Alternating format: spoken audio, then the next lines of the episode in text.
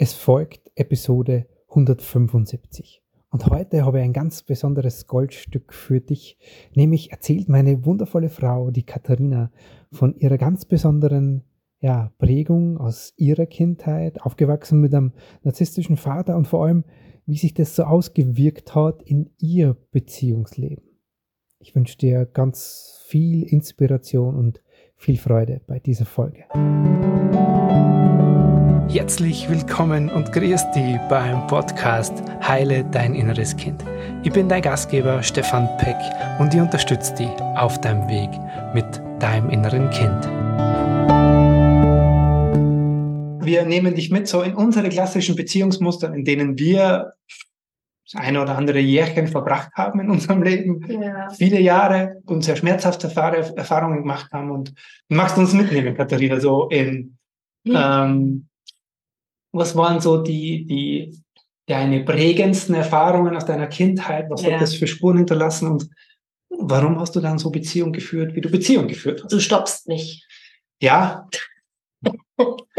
ja, weil es ist wirklich so, das ist ja immer so dieses, okay, jetzt in drei Sätzen möglichst die Essenz mitzuteilen. Das ist natürlich wahnsinnig schwierig, weil das Innenleben ist so komplex und die Erfahrungen in der Kindheit, die ziehen sich ja über, ich würde sagen, über 20 Jahre. Ich meine, wann ist man wirklich erwachsen? Aber gut, also sagen wir mal, bis man so selbstständig wird, so bis man 17, 18 ist. Und es ist einfach eine wahnsinnig lange Zeit. Und da gibt es so viele prägende Erfahrungen. Aber ich würde sagen, mm, eine sehr prägende Erfahrung war einfach mein sehr anspruchsvoller, narzisstisch veranlagter Künstlervater.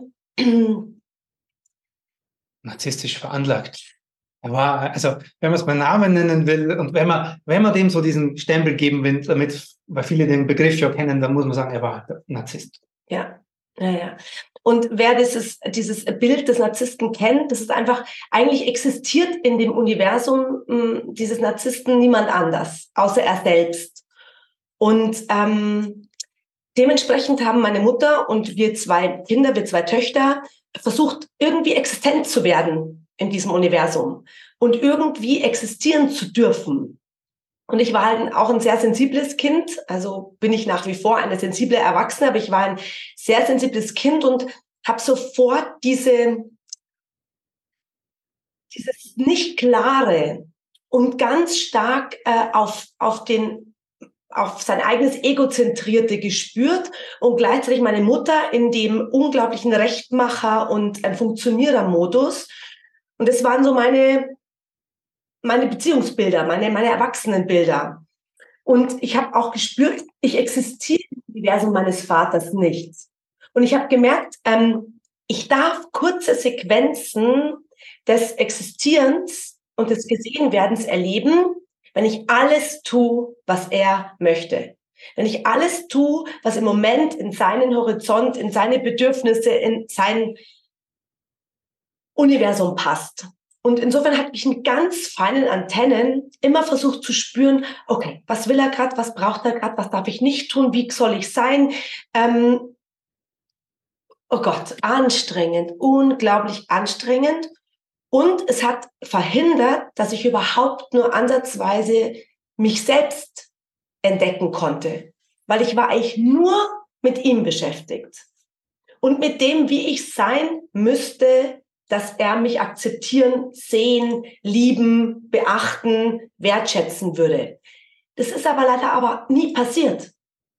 Das hatte ich, ich hatte auch nie dieses Erfolgserlebnis von so und so, wenn du bist, wirst du anerkannt, sondern es gab grundsätzlich ein riesig großes Fragezeichen in meinem Leben, weil es einfach nichts gab, wie ich sein kann, dass ich richtig bin.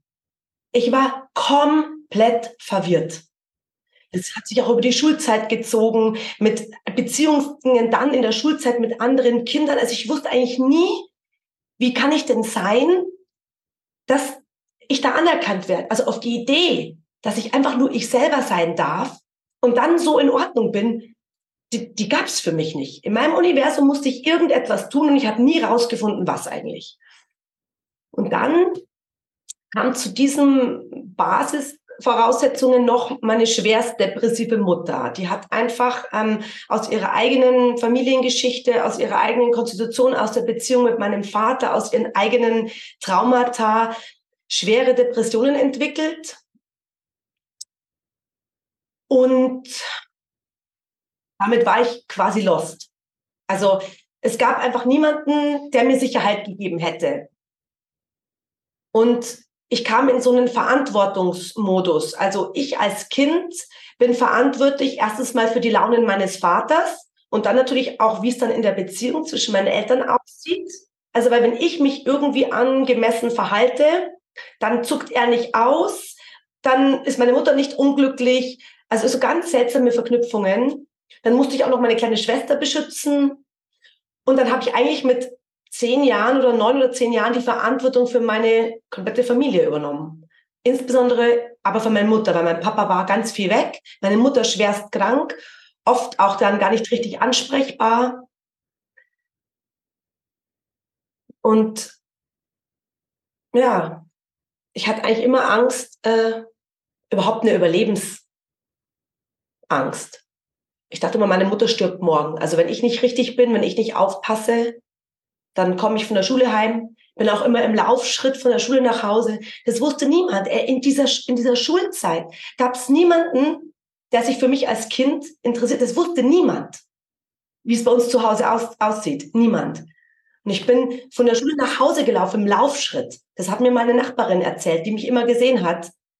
Mit Tränen überströmt, weil ich dachte, wenn ich nach Hause komme und zu spät nach Hause komme, dann lebt meine Mutter vielleicht nicht mehr. Ja, jetzt mal so die Kurzform, oder? Ja. Zu welcher Frau, Beziehungsfrau hat dich das werden lassen? Mhm.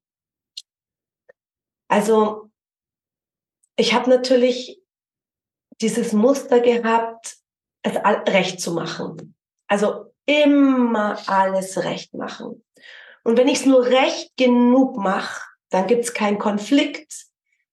Das hat auch echt gestimmt. Es hat auch echt mal eine Zeit lang funktioniert. Also so Vollgas, alles recht machen, alles aushalten. Wenn der Mann total viel weg war, zum Beispiel zu sagen, ach, das macht mir gar nichts aus, ich kann ja alles alleine. Und ähm, ich bin dann total froh, wenn er dann mal da ist. Und wenn er dann schlechte Laune hat, dann versuche ich gute Laune zu verbreiten, damit es jetzt irgendwie schön ist. Und aber ich weiß, er liebt mich so, deswegen. Boah, und das hat echt ganz schön lang, ganz schön gut funktioniert. So, deswegen konnte ich das auch so lange aufrechterhalten, dieses System, weil das war endlich mal was, wo ich rausgefunden habe, ah, okay, so funktioniert es einigermaßen. Aber das war natürlich ein Trugschluss, weil das an meine Substanz, komplett an meine Substanz gegangen ist. Und dieses mir selbst wahrhaftig gegenüber zu sein, was ich brauche eigentlich, um ich sein zu können, das hat gar nicht existiert. Und dann natürlich diese Angst vor dem Verlassenwerden. Also immer diese, immer diese Angst, wenn ich nicht funktioniere, wenn ich nicht angepasst bin, wenn ich es nicht recht mache, dann gehöre ich nirgendwo mehr dazu, dann werde ich verlassen, dann habe ich keinen, keine Zugehörigkeit mehr, ja.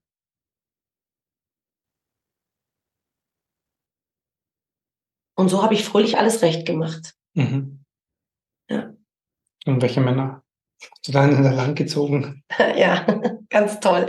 Und ich war natürlich, klar, mein Hirn hatte verstanden, dass mein Vater echt ein Problem für mich war. und hat, ich, also mein Kopf hat wirklich verstanden, dass diese Art, wie mein Vater ist, für mein Leben nicht gut ist. Und was habe ich gemacht in meinem unbewussten Zustand? Habe mir genau das Gegenteil ausgesucht. Aber nur scheinbar, genau. Nur im Außen das Gegenteil. Das heißt, mein Papa war Künstler, super extrovertiert. Dem sind die Leute wie so ein Rattenfänger, sind die dem nachgelaufen. Und er war laut und aber auch lustig und super temperamentvoll. Und ich habe mir Männer ausgesucht, die genau das Gegenteil im Außen waren. Und im Innen, aber leider, ohne dass ich es gemerkt hätte, genau dieselben Züge hatten, aber auf die entgegengesetzte Art und Weise im Außen. Was war dann das, das Gleiche, was im Innen war? Dass ich nicht, also dass es um, nur um das Leben dieser Person ging, dass es nur um das, nur um die, nur um das Universum dieses männlichen Partners, den ich da hatte, ging. Ja, einfach vereinfacht, das ist ja auch so komplex. Also es ging nur um das Universum dieses Menschen und es war gut, wenn ich alles rundherum recht gemacht habe und sonst halt nicht. Hm. Ja.